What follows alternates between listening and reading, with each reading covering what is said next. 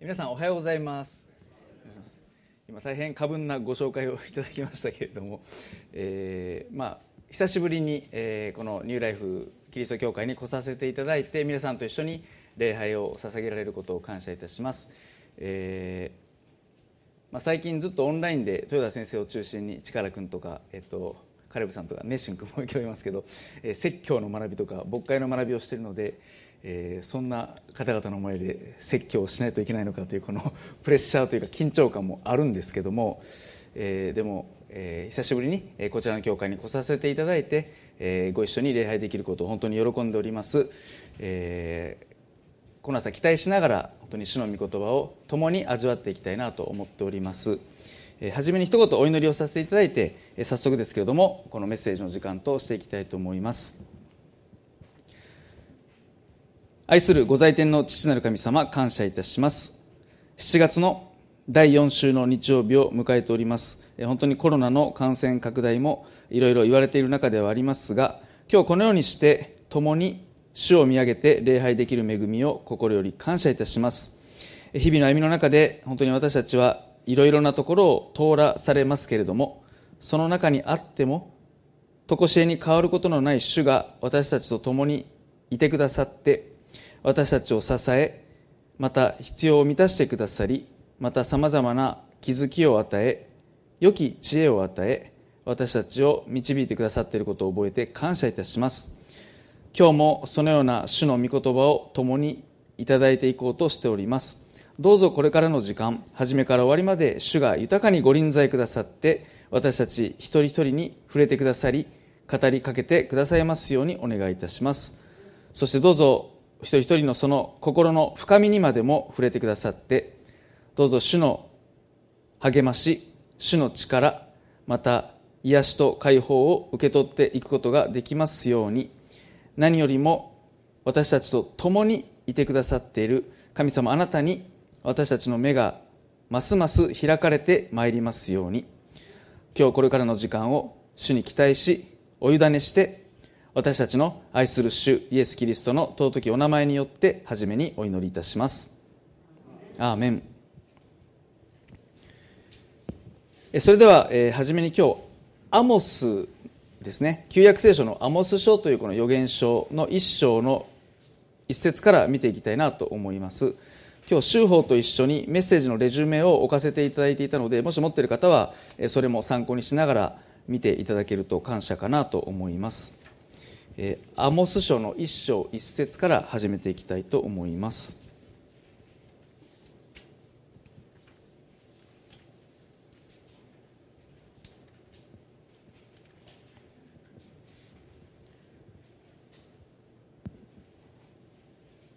では一章の一節アモスの一章一節をお読みさせていただきます。テコア出身の牧者の一人であったアモスの言葉。これはユダの王ウジヤの時代、イスラエルの王ヨアシュの子ヤロブアムの時代、あの地震の2年前にイスラエルについて彼が見た幻である。このアモス書という預言書は大敗していたイスラエルに対する裁きを警告するために神様がアモスに示された預言書で特にこれは刑罰の書簡また審判予言と言われる大変厳しい内容になってます、まあ、罪の裁きの予言なんですよね。神様がイスラエルを選ばれたのは安全を保障するものではなくて神に対して責任を負うものになったということ。でその責任を放棄するなら、まあ、当然裁きが下るんですよということなんですよね、まあ、だからこそ悔い改めて神様に立ち返るようにということを預言者アモスは繰り返すわけです。で今日はこのアモス書から神と出会うということについて共に御言葉を見ていきたいなと思います。で今一章一節から始めたんですけれども特に後半の方をね7章以降のところを、まあ、今日後で一緒に見ていきたいなと思っております。でまずこの一章一節冒頭のところもう一度見ますけれどもここでアモスのこの預言書の内容はイスラエルについて彼が見た幻であると書かれています。でここで使われている幻を見るという言葉はヘブル語でハーザーという言葉になります、まあ、動詞ですよね。でこのハーザーという動詞は幻やビジョンにつながる特別な見るという言葉です、まあ、一般的な何かものを見るというそういう見るとは違う幻やビジョンに関わる特別な見るという動詞です。そして、えー、見るというだけではなくて非日常的な畏怖すべき存在つまりイスラエルの神との特別な出会いを表す動詞なんだということですよね。実際にこのアモス書だけじゃなくて他の預言書でも例えばイザヤとかミカとかハバククとかそういう預言書でもよく使われている言葉です。やっぱり幻やビジョンにつながる。そしてイスラエルの神との特別な出会いを表す動詞ですから預言書でよく使われる動詞なんですよね。そして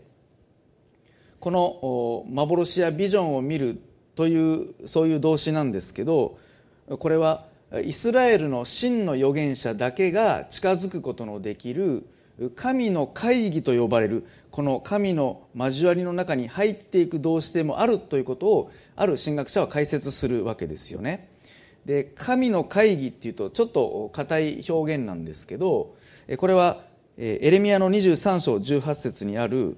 主との親しい交わりということですよね。エレミアの23章18節をちょっと読みます。しかし誰が主との親しい交わりに加わり主の言葉を見聞きしたか。誰が耳を傾けて主の言葉を聞いたか、まあ、この主との親しい交わり主の言葉を見聞きする主の言葉を聞くこういう交わりにつながる動詞がハーザーというこの主を見る幻を見るという動詞なんだということですよね。ですからこの「ハーザー」という動詞は単なる「見る」という動詞ではなくてこう主との親しい交わりをも表す言葉なんだということを今日まず最初に押さえておきたいなと思います。でこの交わりにおける見るということを考えていくときに、まあ、それは一方的に見るということだけではなくて、ね、交わりにおける見るっていうことですから見るだけじゃなくて見られているってこともあるわけですよね。見ることによって見られる。見ると同時に見られているというこの視線の相互性交わりの相互性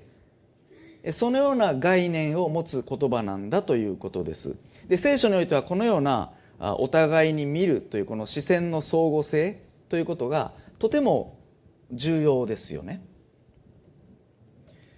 見るだけではなくて見られているということ。特に神様との関係においてね私たちは神を見るってクリスチャンはすごく強調しますしそのことを大切にするんですけどでも同時に私たちが神様を見ているだけじゃなくて神様から見られているんだこの感覚。そのことをこの「ハーザー」という動詞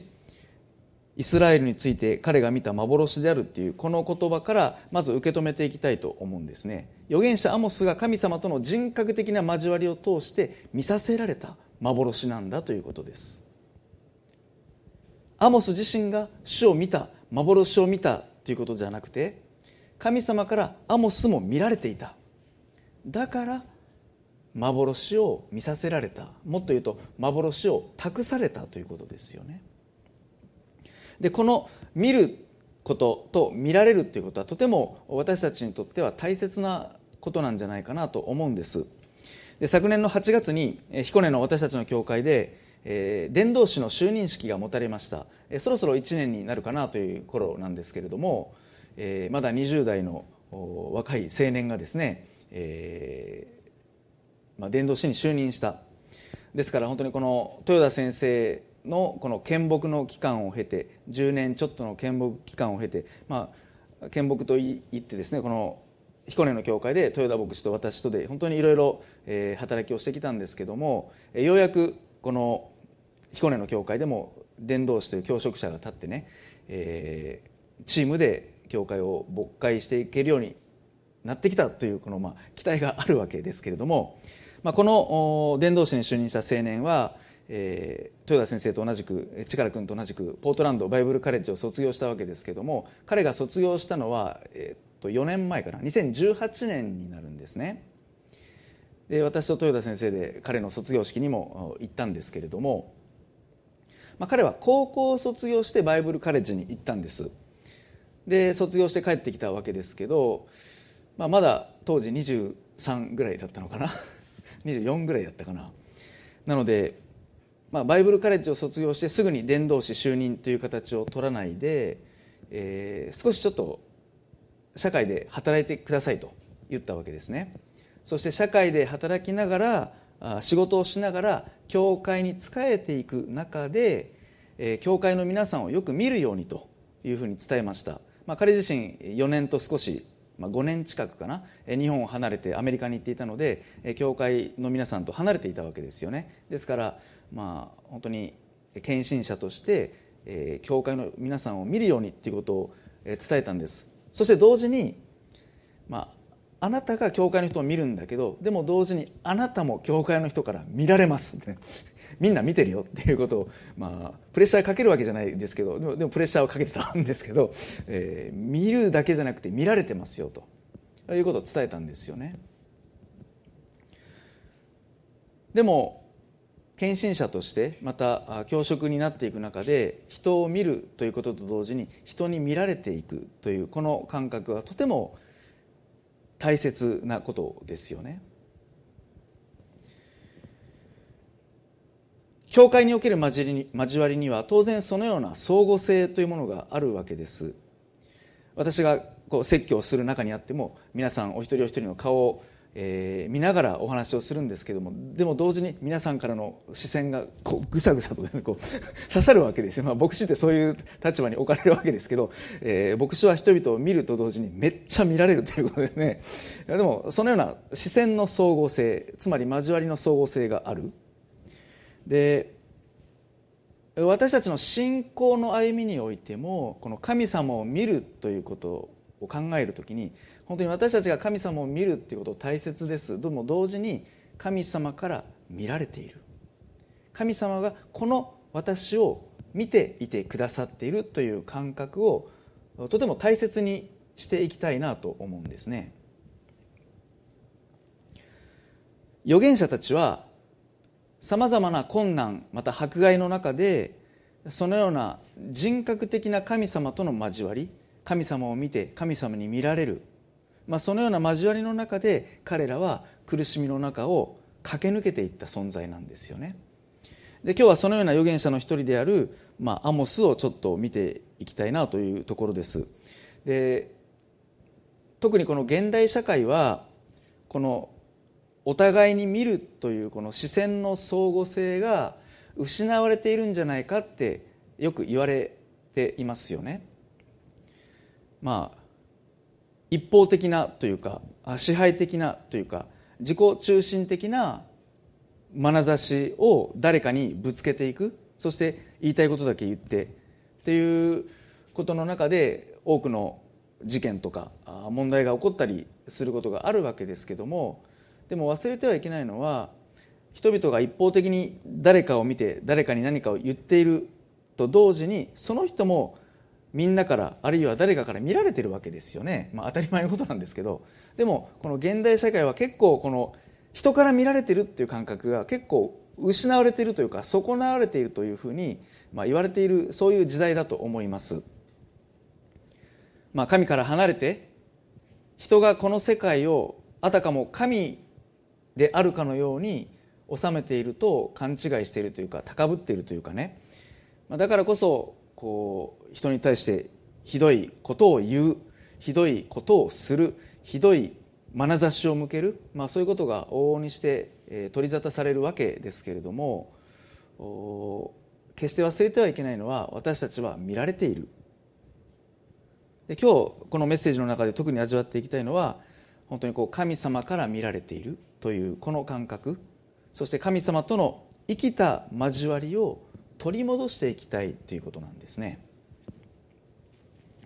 じゃあこのアモス書の中で、えー、イスラエルについて彼が見た幻であるというふうに一章一節で書かれているわけですけどじゃあ何が書かれているのかというと、まあ、後半の7章以降のところを今日は見ていきたいんです。で後半の7章から9章のところでアモスが見た5つの幻について描かれています。で今日もちろん時間の関係でこのアモスの見た5つの幻全てを取り扱うことはできないんですけれどもちょっと簡単に紹介しながら、見ていきたいなと思います。でもう一度言いますけれどもこれはアモスが一方的に幻を見たということだけではなくて神様にアモスも見られていた。神に見られていたからこそ幻を見せていただいた。人格的に神様から迫られた。だから幻を託されたということなんですよね。でこのアモスが活躍していた当時のイスラエルというのは、えー、抗議と正義が捨てられて罪なき者の訴えもなかなか聞かれずに賄賂や贈り物が公然と要求される本当に腐敗したそして暴虐に満ちていた時代社会だったわけですよね。でそんなイスラエルに神様が裁きを下そうとしている。そういう裁きの予言書なんです。じゃあ5つの幻って何なのか。7章をちょっと皆さん見ていただけるとありがたいんですけれども。まず7章2節のところで最初の第1番目の幻が書かれています。イナゴが地の青草を食い尽くそうとする。そういう幻ですね。そして二つ目の幻は今度4節です。地を焼き尽くそうとする火ですよね。炎というか火。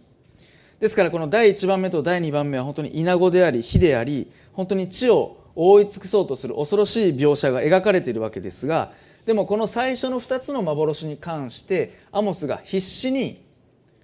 鳥なしの祈りをしたんです。神様に鳥なしたんです。何とかしてください神様って。すると神様は裁きを思い直されたんです。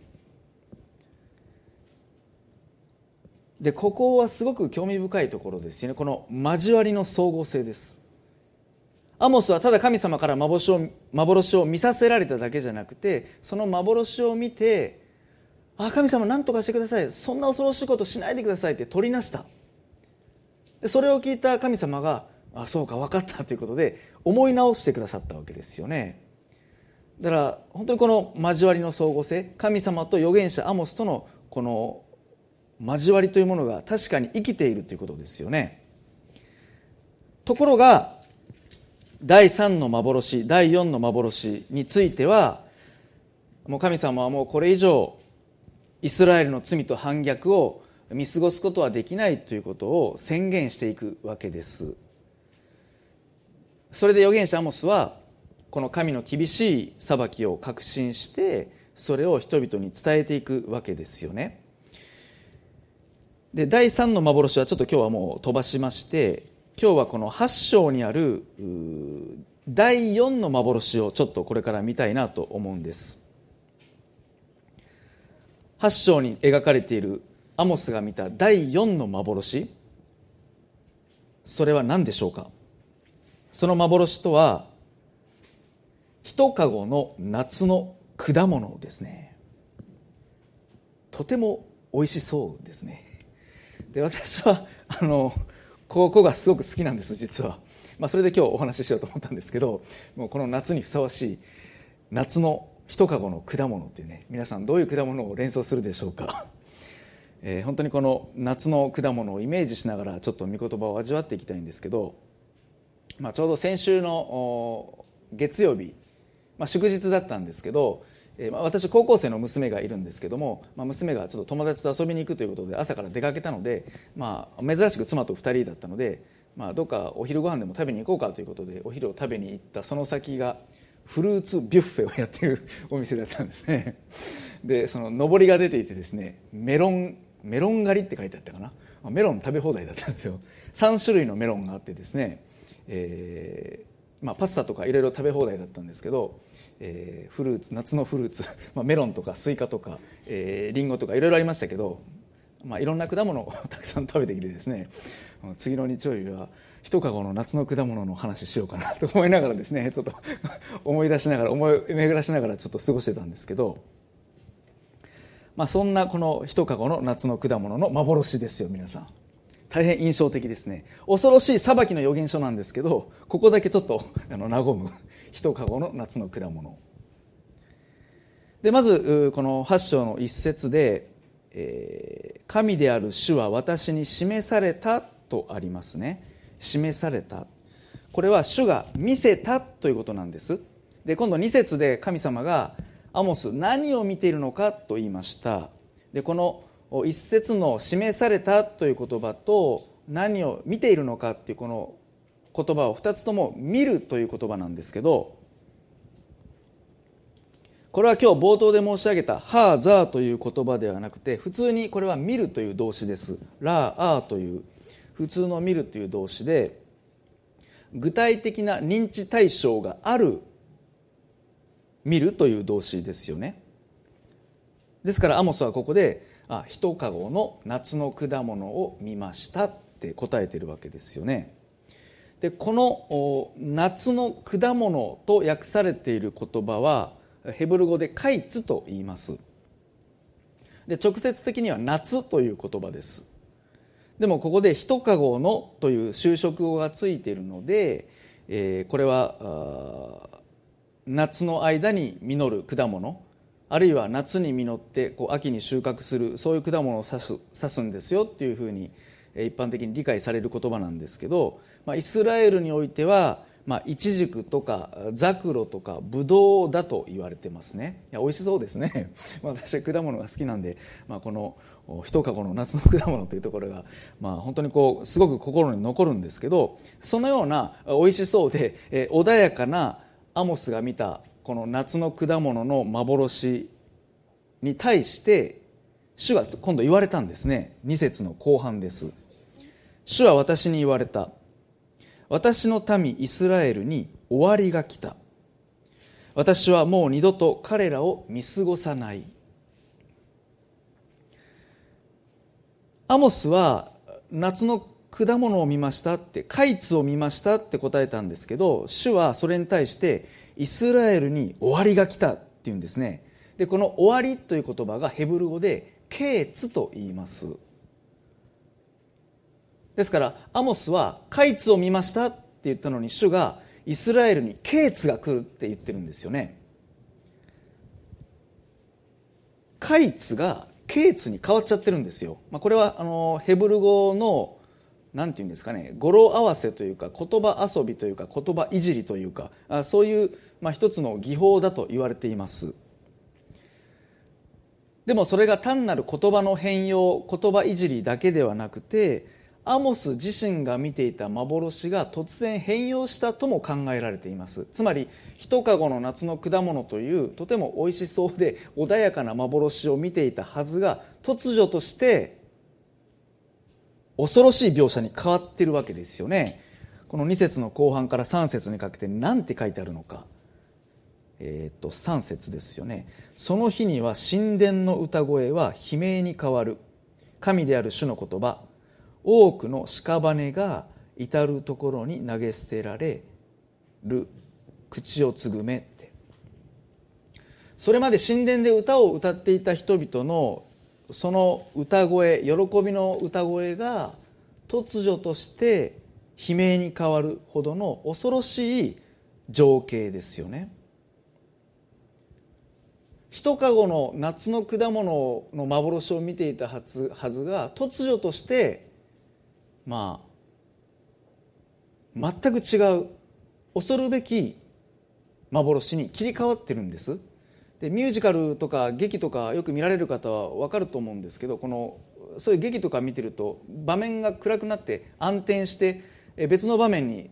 次のシーン切り替わる時がありますよね。まあ、そのような感じでこの暗転して穏やかなそして日常的な果物という幻から恐るべき情景に切り替わってしまったこれが第4の幻なんですね。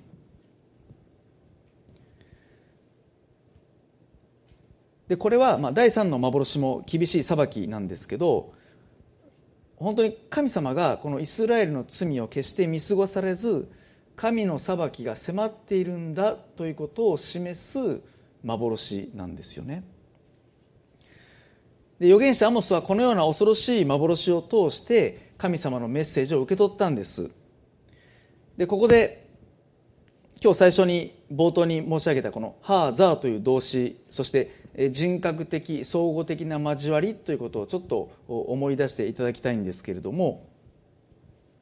アモスは一方的に幻を見た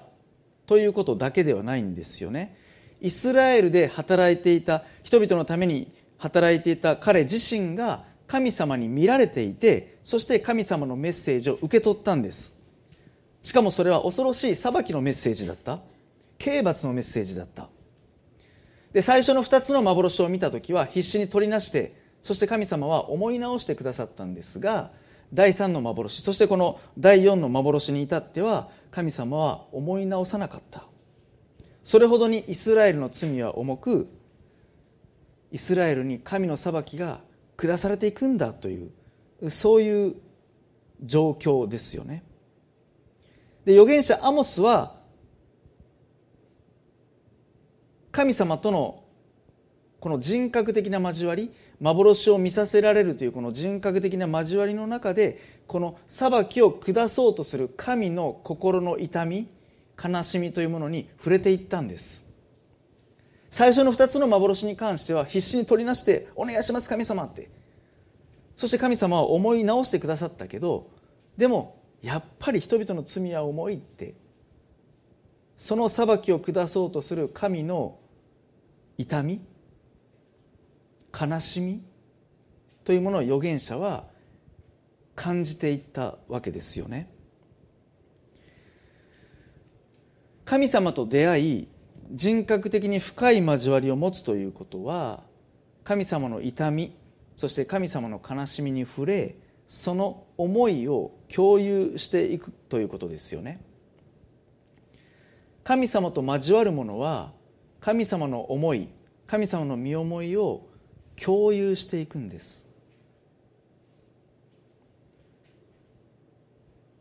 人々に伝えるのは非常に伝えづらいというか本当に恐ろしいメッセージを受け取った。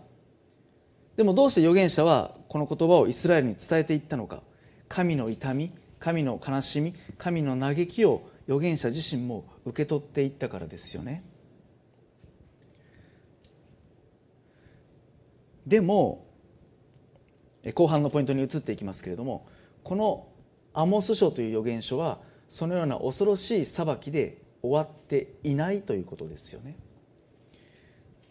まあ、この預言書に秘められている希望というものを、これから見ていきたいなと思うんですけどもその前にちょっと別の旧約聖書の箇所に目を向けたいなと思うんです。ハーザーという動詞は、えー、預言書で多く使われているというふうに先ほど言いましたけれども、えー、呼ぶ記という、まあ、これ預言書じゃないんですけど呼ぶ記でも使われていますね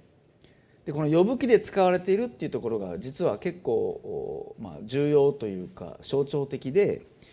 皆さん呼ぶ記の内容はよくご存知だと思うんですけれどもこの呼ぶ記の重要なテーマは絶望的な苦しみの状況の中で神を見るということですよね。それがヨブの大きなテーマです。そして実際にその苦しみの中でヨブ自身が神様を見ていったってこれはまさにヨブ記のクライマックスですよね。でちょっともう呼ぶ記いろいろ開く時間はないんですけど19章だけまあレジュメにも入れてるんですけども19章の25節から27節までにまでのところをちょっと見たいと思います。私は知っている。私をあがなう方は生きておられついには土の塵の上に立たれることを。私の皮がこのように剥ぎ取られた後に私は私の肉から神を見る。この方を私は自分自身で見る。私自身の目がこの方を見る。他のものではない。私の思いは胸の内で耐えいるばかりだ。まあちょっと解釈の難しいところではあるんですけどえー、絶望的な状況の中で肉体を失ったと、まあ、ヨブ自身もすごい大変な病気に侵されていったわけですよね。そしてかゆいとか痛いとかでもすごく苦しんでいた中でもうこの自分も死ぬかもしれないってヨブも覚悟していた。だからそのようにして肉体を失った後つまり死んだ後でその黄泉の塵の上で私は神様をあがなう方として見ることができるんだっていうそういう期待を表している箇所なんだって、まあ、一応解説はされますよね。ヨブ自身が本当に苦しい状況に置かれてもう体がかゆい痛いっていうこのもうボロボロの状況の中で死ぬかもしれないっていう恐れがある危機感があるでもそれでもそんなヨブのために贖い主なる神様がそばに立っていてくださる。死んだ後読みにおいて私はその方を見ることができるんだって、まあ、そういうヨブの信仰の叫びですよね。でこの箇所のこの26節から27節で繰り返されている「神を見る」という部分が「ハーザー」という動詞ですよね。ですからヨブが一方的に予備の地で贖い主を見るんだ神様を見るんだということだけではなくて読みにおいて神様こそが予部を見出してくださり予部に目を留めてくださる予部を見つけてくださる予部に目を留めてくださる。今日何度も繰り返しますけれどもこの視線の相互性ですよね。予部だけが神を見るんじゃなくて神様こそが予部を見ていてくださった。まあ、そのような視線の総合性つまり人格的な出会い交わりが、まあ、実はここに含められている、まあ、これが予部の希望であり慰めなんですよね。もう本当に死ぬかもしれないという絶望的な痛々しい状況の中でそれでも私は神を見るんだ。神を見る。つまり神にも見られるんだ。大丈夫なんだ。という予部の心の叫び。苦しみの中で神様に見られているんだっていう。ヨブが神を見るということだけではなくて神様がこの苦しい私を見ていてくださっているんだというそこに、まあ、安心感というかちょっとした安堵がある。苦しみの起源や原因を探そうとするのではなくてあがなうお方つまり全ての苦しみを背負って救い出してくださるお方予部をそして私たちを苦しみの奴隷から買い戻してくださるお方を見出していくこと。そこに希望が秘められている。なぜなら私たちが神を見出すだけじゃなくて神様が私を呼ぶを皆さんを見ていてくださるからですよね。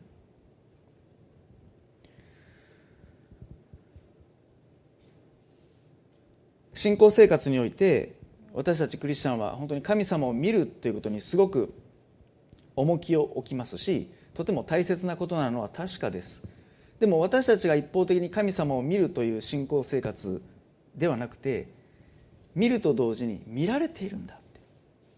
神様がこの私を見ていてくださっているんだって、まあ、時々ね神様から見られてるっていう時にちょっと嫌だなっていう人がいるんですよ。なんか監視されてるというか見張られてるという感覚があるんですっていう人もしかしたらこの中にもいるかもしれませんけど、まあ、でも神様はそういう眼差しで私たちのことを見ているわけではないですよね。それどころか時に罪を犯し失敗をし神様に逆らうそんな私たちのことを愛と忍耐を持って優しい温かい眼差しで見ていてくださる寛大な神様。聖書全体を通してそのことはすごくよく伝わってくると思うんです。私たちのことを見張って監視する神じゃない。むしろ私たちを本当に正しい方向に導き成長させよう。より良い道に何とか戻ってほしい。その切実な願いで何とかしようと見ていてくださる神様。だから旧約聖書もそうですよね。確かに旧約聖書はこのアモス書もそうですけどイスラエルに対する厳しい裁きの書です。でも裁いて終わりイスラエルは滅んで終わりじゃないわけですよね。なんとかそれでもなんとかしようとする神様の寛大で優しいお心が垣間見れるわけですよね、まあ、それが預言書のまあ醍醐味かなと私は思うんです。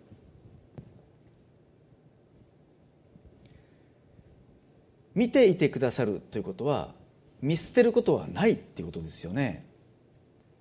いや監視されて嫌だな見張られて嫌だなと感じる人がもしいるならばね見られなくなったらじゃあどうなんだ？ということで自由にできると思うのか。見られなくなるということはもう見捨てられるということですからね。考えただけでもちょっと恐ろしいなと思うんですけど本当にこの主が見ていてくださるんだということの中にぜひまあ、喜び安らぎそして安心というものを見出していただけたらなと思うんですよね。でこの神との人格的な出会いと交わりということでえ今度は新約聖書にも目を向けておきたいなと思うんです。え使徒パウロの言葉ですね。え第一コリントの13章をちょっと見たいなと思うんですけど第一コリント13章の12節をノートに入れさせていただいています。今私たちは鏡にぼんやり映るものを見ていますがその時には顔と顔を合わせて見ることになります。今私は一部分しか知りませんがその時には私が完全に知られているのと同じように私も完全に知ることになります。アーメン。この第一コリントの13章は愛の賛歌と呼ばれる有名な13章の終わりの方になるんですよね今日今お読みしたところは。で昨日私たちの教会で結婚式が行われたんですけれどもその結婚式の中でも私はこの第一コリント13章から少し説教しました、えー、まあ愛は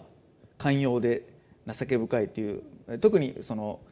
全てを信じ全てを忍んでっていうその辺りを強調したんですけどこの愛の賛歌と呼ばれるこの13章の中にこの12節ですよね。顔と顔とを合わせてやがて神様を見ることになる。そしてやがて私たちも神様のことを完全に 知るようになるっていう。このことが愛の章の中に含まれてるんですよ皆さん。だから神様と顔と顔とを合わせて見るってただ見る見られるただの交わりじゃなくてこれはまさに愛の交わりだということですよね。やがて来る終わりの時に私たちもさまざまな肉的な制約から解放されて初めて神様と face to face で顔と顔と合わせて見ることができるようになる。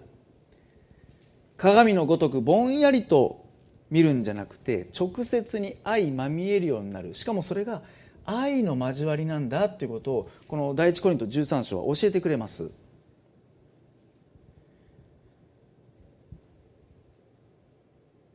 まあ今この私たちはさまざまな肉なるものの制約で本当に神様のことが見えないって言いましたけどまあ、神様のことがわからないだけじゃなくて私たちは隣に座っている人目に見える人についても完全に知ることはできないですよね。知っているようで知らない。いつも一緒に過ごして交わりをしてるけどその人のことを完全には知らない。やっぱりこう私たちの目ってどこか曇ってるわけですよね。で、まあ、昨日結婚式があったって先ほど言いましたけれどもまあ、昨日結婚式をされた方は、えーまあ、男性の方はあの他教会からちょっと移ってきて2年前から来られている方で女性の方はその彼が、えー、導いてきたあの女性だったんですよね。ですからこうノンクリスチャンとして教会につながってでもイエス様を信じたいって洗礼を受けてだから私自身も、えー、彼らと交わりここ2年ぐらいですかねお交わりをしてそしてその女性の方とも、えー、洗礼の学びをして洗礼をしてでその後、えー、ここ半年ぐらいですかね結婚カウンセリングもしていろんなお話をしていろんなお交わりをしてきたんですけど昨日結婚式に行って披露宴ですね披露宴に行ってこの彼らのプロフィール表がこのところに置かれていてですねプロフィールを見たらですね、えー全然彼らのことを知らないな 知らなかったなって改めて思ったわけですよね。で特に女性の方は、まあ、本当に彦根の周辺というか地元の方でね。でもそもそもどこの高校出身でどこの大学出身かとか僕知らなかったんですよ。洗礼授けたり、えー、結婚カウンセリングとかしてたんですけどあそういえば知らんかったなとかですね。で趣味ギターとかで書いてあったんですけど彼女がギター弾くとかも全然知らなかったんですね。あれ？全然そんなこと言ってなかったなとか思いながらですね。で僕だけが知らないのかと思って同世代の若い人たちにも聞いたら「いやそういえば知らなかったですね」とか言って私だけじゃなくて他の同世代の人もあんまり知らなかったんですよ。知らないのに結婚式でおめでとうとかってやってたわけでね。ああ本当に知ってるようでやっぱり知らないなと。まあそうそんなもんなんだなって改めて思ったんですね昨日だから本当に結婚式に出て、まあ、いろんなお友達もたくさんいたのでねああこういう友達との関係の中で彼らは育ってきたのか ということをね見ながらすごく嬉しかったんですけどでも同時にあ全然知らなかったなって思った。だから私たちは周りにいる人のことも知ってるようで知らないしましてや神様のことをどれだけ知っているのかって、牧師として私もねいつも全然まだまだ知らないって思うんです。だからこの生涯をかけてもっともっと神様のことを知っていきたいっていうのが私の本当に切なる思いですよね。もっと知りたい。もっと深く出会っていきたい。それこそこのアモスとかパウロもそうですけども聖書の人物たちのように神様との深い交わりをもっともっと持っていきたい。そう思うんです。でもこのパウロがこの第一コリントで言っているようにやがて私たちは顔と顔とを合わせて神様と相まみえるようになる。終わりの時には一切の肉的制約が取り去られて神と人との完全な交わりが本当に完成していくわけですよね。皆さんはその時をどれだけ楽しみにしているでしょうか？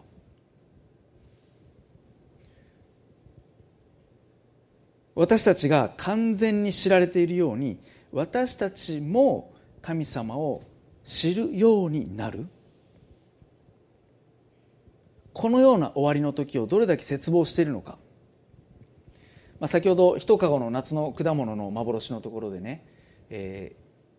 ー、アモスはカイツを見たけど主はイスラエルに終わりが来るケーツが来るって言いました。でこの終わりの時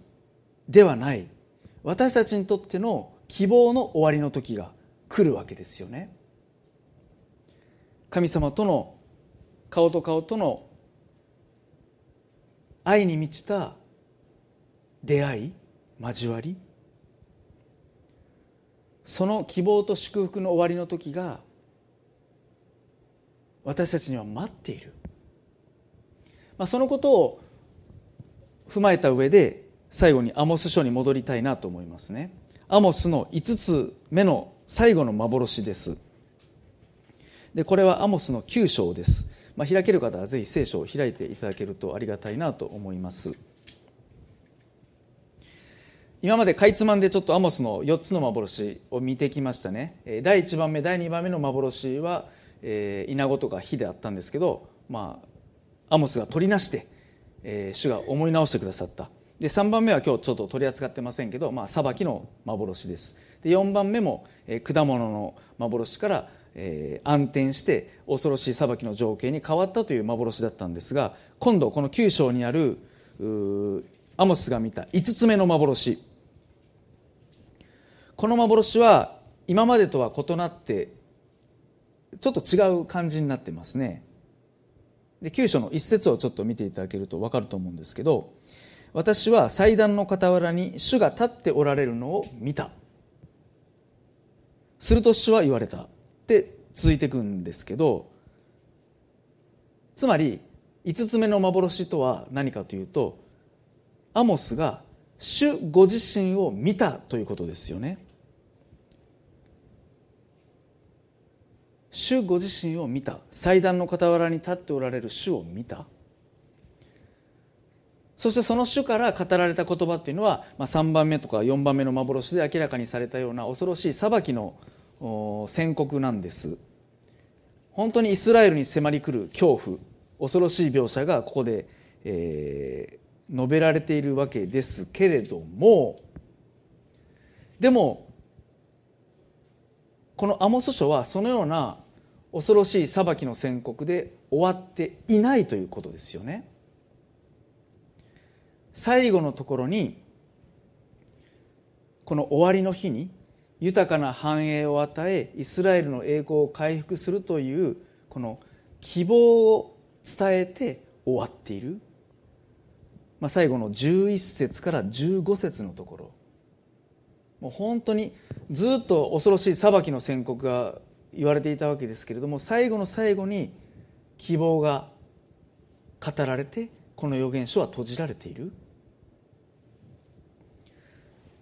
じゃあどのような内容どのような内容なのか。その日私は倒れているダビデの狩り色を狩り色を起こす。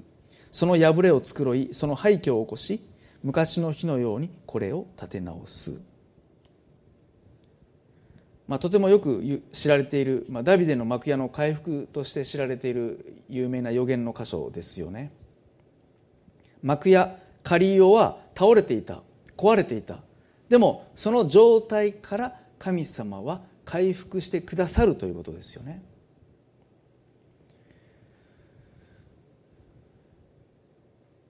ヨブが抱いていた希望はまさにそのような希望だったんじゃないかなと思います。自分自身は本当にもう死ぬかもしれないこのボロボロの肉体で家族も失ってという悲惨な状況の中でそれでも主を見たということの中に彼は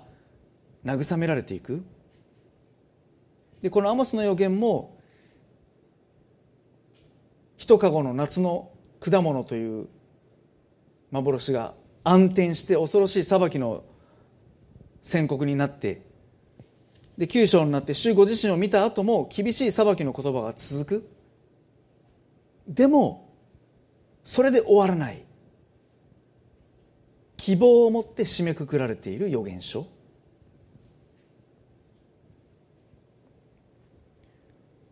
裁きで終わらない福音のメッセージがここに込められていますよね。まあ、13節以降を見ても本当にこの、まあ、ここでもブドウを踏むとかですね甘いブドウ酒をとかありますけれども、まあ、麗しいこの回復の希望が描かれているわけです。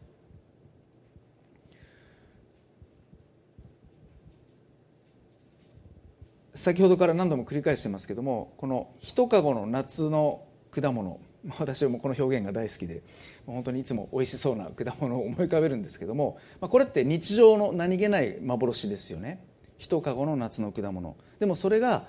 暗転するかのように恐ろしい厳しい状況に変わるっていうことがイスラエルだけじゃなくて私たちの人生でも起こりうるわけです。本当においしい果物を食べて平凡な毎日を送っていたのになんでこんなことが起こるんだろうという厳しい状況が起こることも当然ある。でもでもそれでも聖書は私たちに希望を届けようとしている。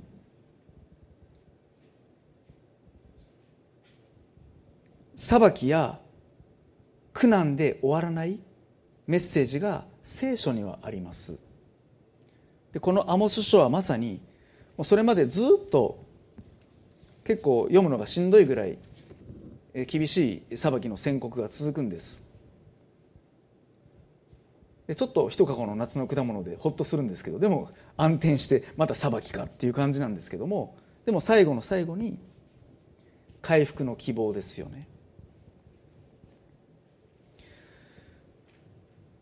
だからこそ私たちもこの神様から与えられる希望というものを本当に大切にしたいですししっかりと握っていきたい。そしてそのために神様とのお互いに見る見られるというこの交わり人格的そして愛の交わりというものを大切にしていきたいということですよね。今はまだ顔と顔と合わせて見ることはできない。でもその前味といいますか部分的かもしれない。でも主との交わりを通してどれだけ私たちは励まされ慰められるでしょうか。私たちが神様を見るだけではなくて神様が私たちをこの私を見ていてくださっている。その人格的な交わり相互にまあ見つめ合うというか視線を交わす中で私たちは神様の身思いを知っていくことができます。アモスは神様の痛み悲しみを本当に感じていったことでしょう。でも同時に神様がイスラエルにそして私たちに期待しているということも感じていくはずですよねで私たちはこの神様の思いを共有していくという時にもちろん神様の痛み神様の悲しみというものに触れていくことは大事ですけども同時に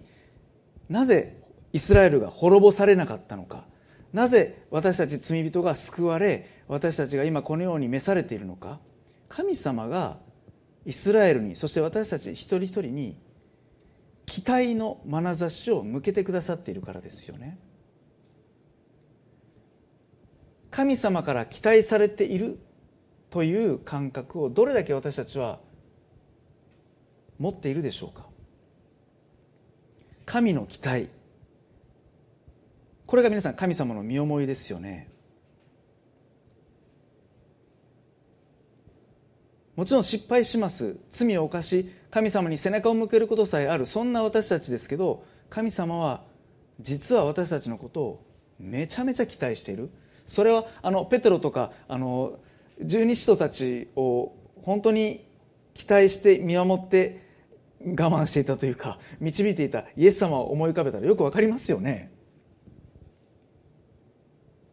神様は同じように今私たちにも期待の眼差しを向けてくださっている。責めたり裁くというよりは期待する眼差しですよね。今日どうか私たちはこの神様との相互の交わり見る見られるというこの愛の交わりを大切にしていきたい取り戻していきたい。そしてもう一つはこの神様の思いを知っていきたい。特に神様がこの私に期待してくださってるんだ決して見捨てることはないというこの神様の身思い預言者に対するイスラエルに対するまた人たちに対する期待と同じように神様は今この私にも期待してくださっているんだ。そんな眼差しを向けているんだということを今日本当に受け止めていっていただきたいなと思うんですね。それが本当に私たちの希望ですよ。主が見捨てることはない。この私を見ていて期待していてくださってそしてこの私を通して働こうとしてくださっている。今日ぜひお一人お一人にそのような本当に主の思いが本当に届けられていくように受け止めていくことができますよ最後にお祈りをさせていただきたいと思います。恵みと慈しみに富んだ天の父なる神様感謝いたします。今日私たちは神と出会うということで預言者アモスから学んできました。このアモス書はイスラエルについて彼が見た幻について書かれています。それはただ単に預言者が幻を見るということだけではなくてアモス自身が神様に見られているからこそ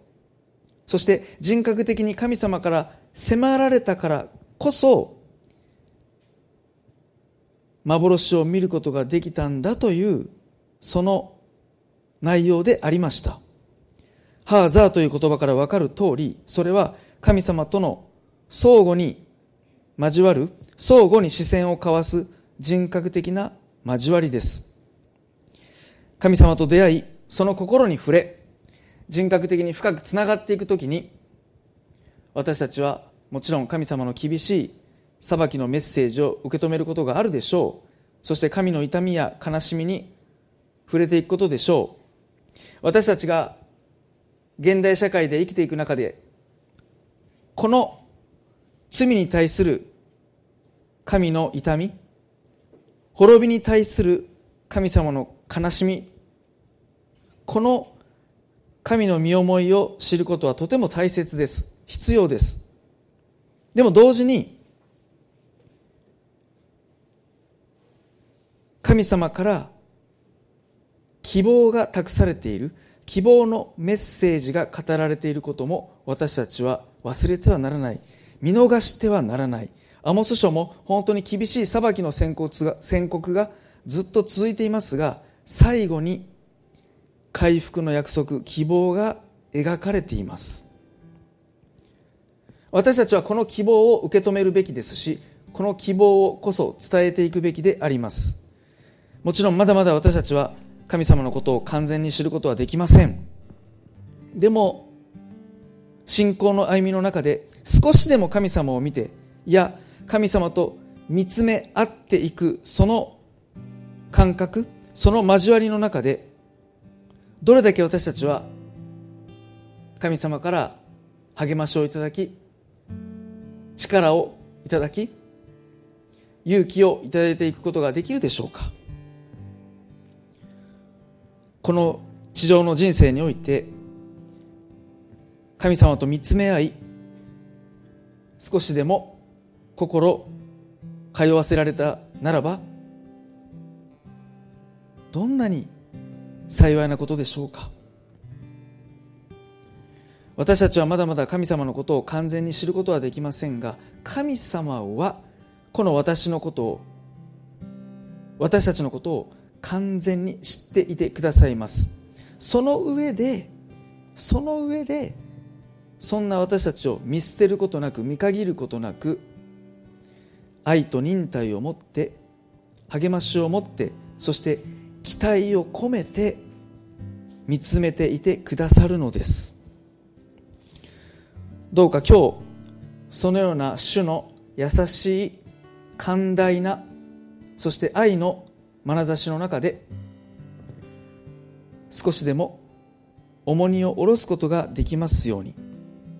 そうして私たちの心が変えられていきますように。あのアモスが見た一籠の夏の果物が突如として恐ろしい裁きの場面に変貌したように私たちの人生においても突如として状況が変わってしまうことが時としてあるでしょ